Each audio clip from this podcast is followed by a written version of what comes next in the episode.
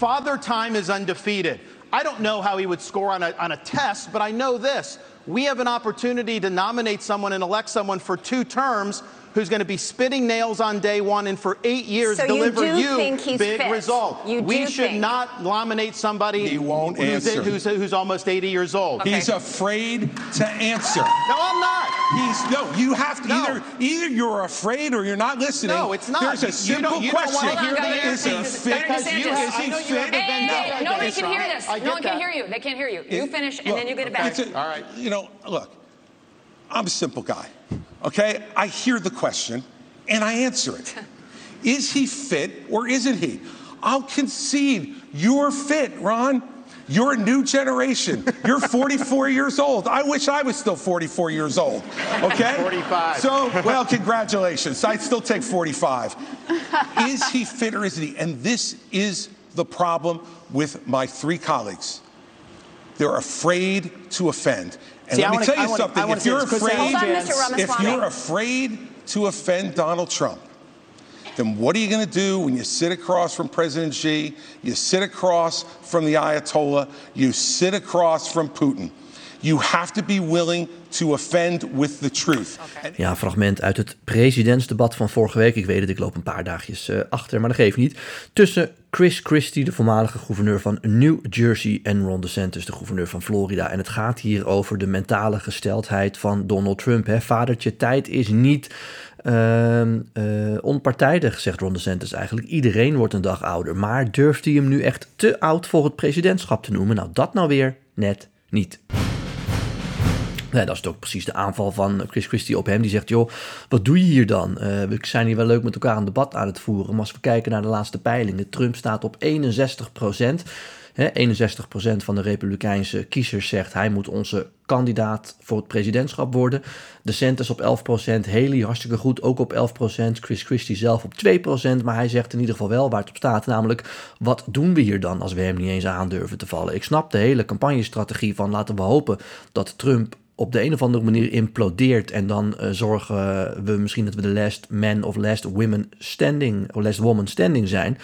Maar bij nu eh, hè, eh, moet het wel duidelijk worden voor iedereen dat Trump niet implodeert. Hij staat overal ruim aan kop. Dus we moeten hem aanpakken. En Chris Christie zegt dan eigenlijk tegen Ron DeSantis in dit fragment, maar hij heeft het ook op andere punten gedaan. Ant- Beantwoord nou gewoon eens de vraag: is Trump te oud voor het presidentschap of niet? Nou, DeSantis beantwoordt die vraag dan vervolgens niet helemaal. Hij zegt alleen dat hij zelf heel jong is. Nou, dat is hij natuurlijk ook. Gefeliciteerd, zegt Chris Christie terecht. Je bent net 45 geworden. Maar dit is natuurlijk wel een beetje het probleem van de hele Republikeinse voorverkiezingen. Het is leuk, al die debatten. Eh, ik heb ook bij VI uitgebreid gepraat over de opkomst van Nikki Haley. We hebben ook eerder Ron DeSantis eh, besproken. Ik heb ook regelmatig bij Chris Christie stilgestaan. Maar uiteindelijk gaat het maar om één iemand en dat is Donald Trump. En ook als we bijvoorbeeld naar de staten gaan kijken waar die eerste voorverkiezingen plaats gaan vinden. Neem Iowa. Ja, daar staat Trump op 51 procent. DeSantis weliswaar wat hoger dan landelijk. Hij staat daar op 20 procent. Nikki Haley ook iets hoger, 16 procent. Maar ja, nog steeds niet genoeg om een deuk in een pakje boter te slaan. Dan moeten we natuurlijk die voorverkiezingen gaan afwachten. Dat heb ik heel vaak gezegd. Eh, nog een paar weken en dan is het alweer eind januari. Dus het wordt ontzettend spannend. Het wordt ontzettend leuk ook. Maar eh, het wordt nu wel tijd om die handschoenen uit te doen. En de vraag dringt zich natuurlijk op: is het niet allemaal te laat? En de vraag is natuurlijk ook: wat wordt de aanvalsstrategie richting Donald Trump? Want men kan niet meer zeggen wat men heel lang heeft gezegd: dat Trump, dat in feite zegt Ron DeSantis dat ook nog steeds, Trump ontzettend veel gedaan voor de Republikeinse Partij, staatsman, we respecteren hem ontzettend veel, maar als we hem naar Washington sturen als onze kandidaat, dan veegt Biden de vloer met hem aan, omdat Trump gewoon niet eh, iemand is die eh, de steun van kiezers in het midden eh, kan vergaren. En daardoor kan hij ook de verkiezingen niet winnen. Maar als je naar de laatste peilingen eh, kijkt, dan zie je dat Trump Biden overal verslaat. Of het nou in Georgia is, of het in Michigan is, of andere staten.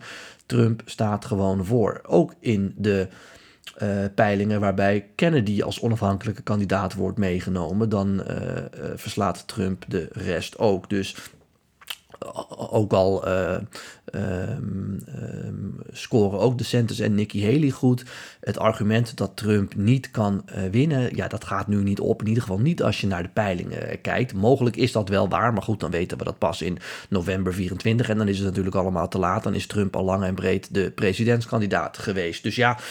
Het, eh, de tijd begint te dringen. Ik heb het vaker gezegd. Uh, binnen de uh, ja, komende weken, in ieder geval na Iowa, zal toch het veld een stuk kleiner moeten worden. Vivek Ramaswamy zal in de wedstrijd willen blijven, zolang als het kan. Maar Nikki Haley, Chris Christie en Ron DeSantis, die moeten toch met elkaar besluiten wie van ons gaat het tegen Trump opnemen. En dat moeten ze snel doen, want als de eerste drie voorverkiezingen zijn geweest in New Hampshire, in Iowa en ook in South Carolina, en men gaat het dan pas besluiten ja, dan wordt het heel erg moeilijk. Want dan gaan we al heel erg snel richting maart, richting Super Tuesday. En ja, als Trump het dan goed doet, dan is hij gewoon niet meer in te halen. Want dan zijn ja, ongeveer de helft van alle punten die je nodig hebt om de nominatie voor het partijleiderschap in de wacht te slepen. Hè, die delegates, die gedelegeerden.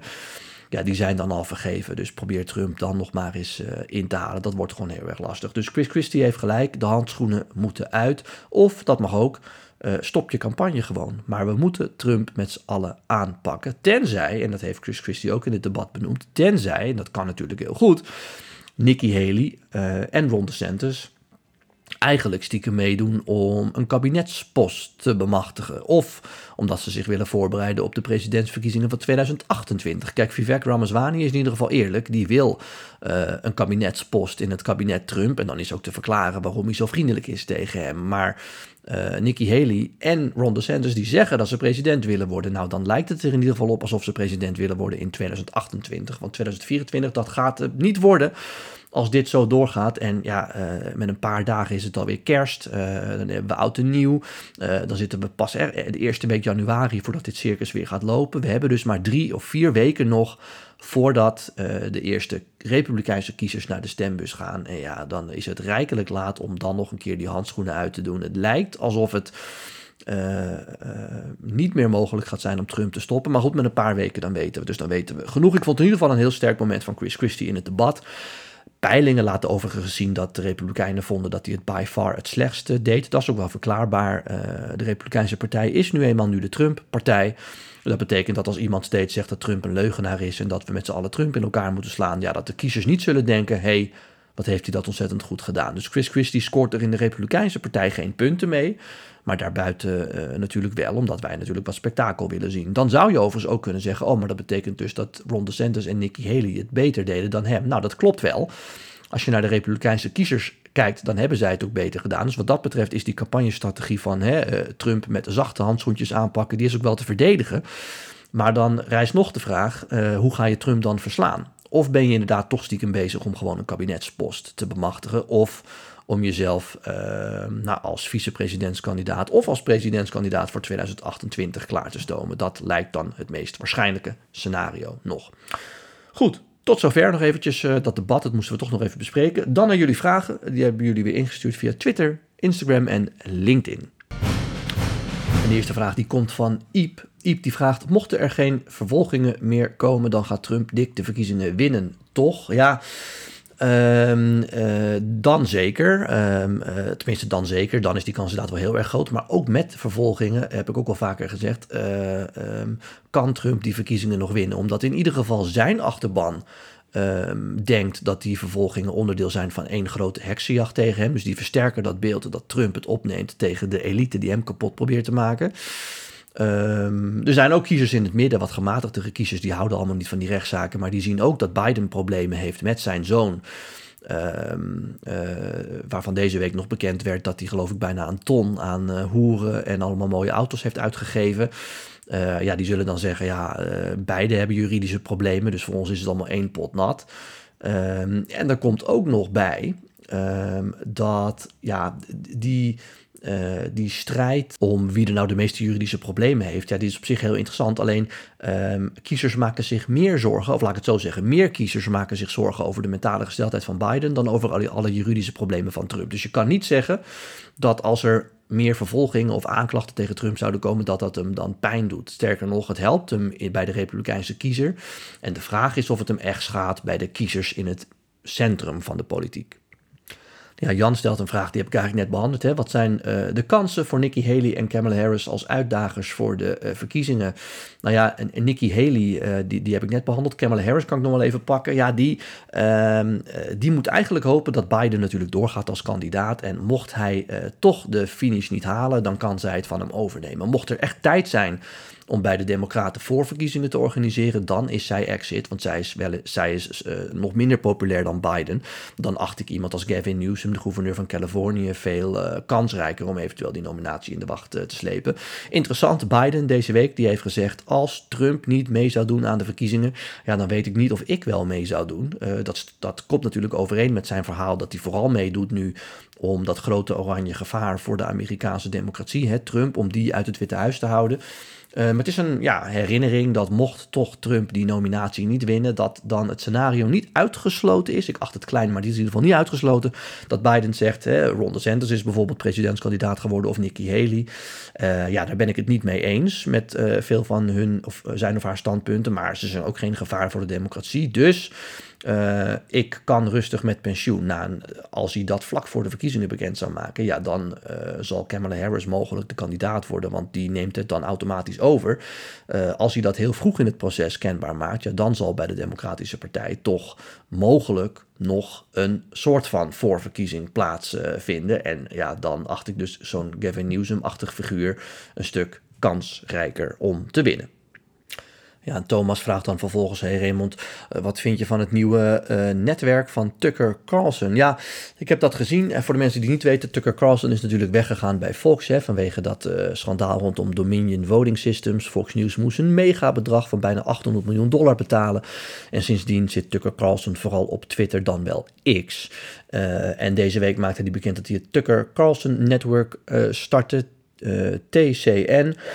Uh, en daar kunnen mensen zich op abonneren. Uh, ja, wat voor, van wat ik er gezien heb, uh, is het vooral een website. Ehm, net als Glenn Beck, die is ooit bij Fox News weggegaan. Die heeft eenzelfde soort website opgericht. Bill O'Reilly heeft dat ook gedaan, ook bij Fox News weggegaan. en dan kun je je abonneren, kun je lid worden. En dan kun je inderdaad allerlei programma's bekijken, podcast beluid, beluisteren, enzovoort, enzovoort, enzovoort. Volgens mij is dat wat het is. Ik heb er niet uit begrepen dat um, hij een eigen televisiezender begint. Uh, maar hij is natuurlijk ook heel close met Elon Musk. Dus ga ervan uit dat Twitter misschien wel wat meer verandert in onder andere ook heel veel videoprogramma's. Ik zag dat Roseanne Barr hè, van de comedy Roseanne, die bij ABC weg moest een paar jaar geleden, net nadat de comedyserie uh, een herstart kreeg, een doorstart kreeg omdat ze racistische opmerkingen richting Obama uh, had gemaakt. Ik zag dat hij ook een eigen show krijgt op X. Dus uh, uh, wat dat betreft zou het ook een soort online zender kunnen worden. Ik weet het niet, ik hou het in ieder geval in de gaten. En dan vraagt Marlies tot slot: Hey Raymond, heb je nog een update over de UFO's? Ja, zoals jullie weten volg ik dat met belangstelling altijd. Ik lees nu trouwens een heel goed boek over UFO's. Dat is een serieuze journalist. Wacht even, ik zoek het meteen even op. Ja, dat boek heet UFO, The Inside Story of the US Government's Search for Alien Life Here and Out There. Uh, door Garrett Graff is hij geschreven. Het is een goed boek, serieus boek ook. En het gaat er eigenlijk over ja, hoe de Amerikaanse overheid met... Uh, ongeïdentificeerde vliegende objecten om is gegaan sinds uh, de jaren 30, 40 tot en met nu. en ja, ik ben er net aan begonnen. Ik denk dat ik 10% gelezen heb, maar vooralsnog komt het er vooral op neer, wat ook niet heel erg verrassend is, dat men ook niet weet wat er precies in de lucht allemaal gaande is, maar dat er heel vaak dingen worden geobserveerd waarvan ze zelf niet weten wat het is. En dat er vooral heel veel schaamte heerst bij de overheid. En daardoor houden ze heel veel dingen geheim. Want Amerika wil natuurlijk niet zeggen dat, ze, uh, dat ze dingen in hun luchtruim waarnemen die ze zelf niet kunnen verklaren.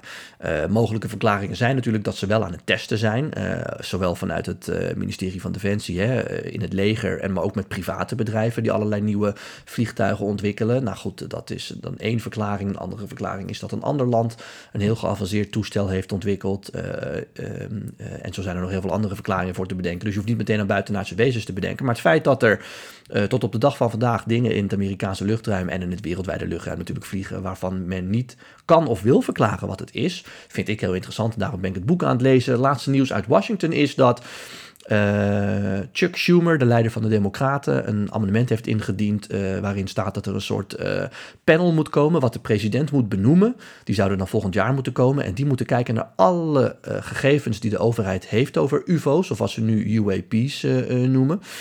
Uh, en die moeten dan beslissen wat daarvan vrijgegeven kan worden aan het Amerikaanse publiek om meer openheid van zaken te geven. Zoals dat ook gebeurt met de Kennedy-files. Dan zit een panel, die kijkt daar uh, om de zoveel jaar naar en die zegt, nou, deze documenten kunnen vrijgegeven worden, deze documenten zijn nog te gevoelig, die houden we binnenboord. Dus uh, er gebeurt best wel veel op dat punt. Ik vind het interessant en ik blijf het volgen. Blijf ook jullie vragen insturen. Uh, dat kan dus via Twitter, Instagram en LinkedIn. En dan beantwoord ik die weer in een volgende podcast. Um, tot slot nog even een laatste vraag. Uh, want ik krijg heel veel vragen van mensen. Hoe staat het nu met je theatertour? Nou, die tickets die gaan begin volgend jaar in de verkoop. Ik gok januari al. Als dat zover is, dan horen jullie ook uh, dat van mij. Dus dan hoor je dat zeker in deze podcast. En anders bij dan wel de Oranje Winter of vandaag in Site. Goed, tot zover. Ik spreek jullie weer in een volgende podcast. Tot dan.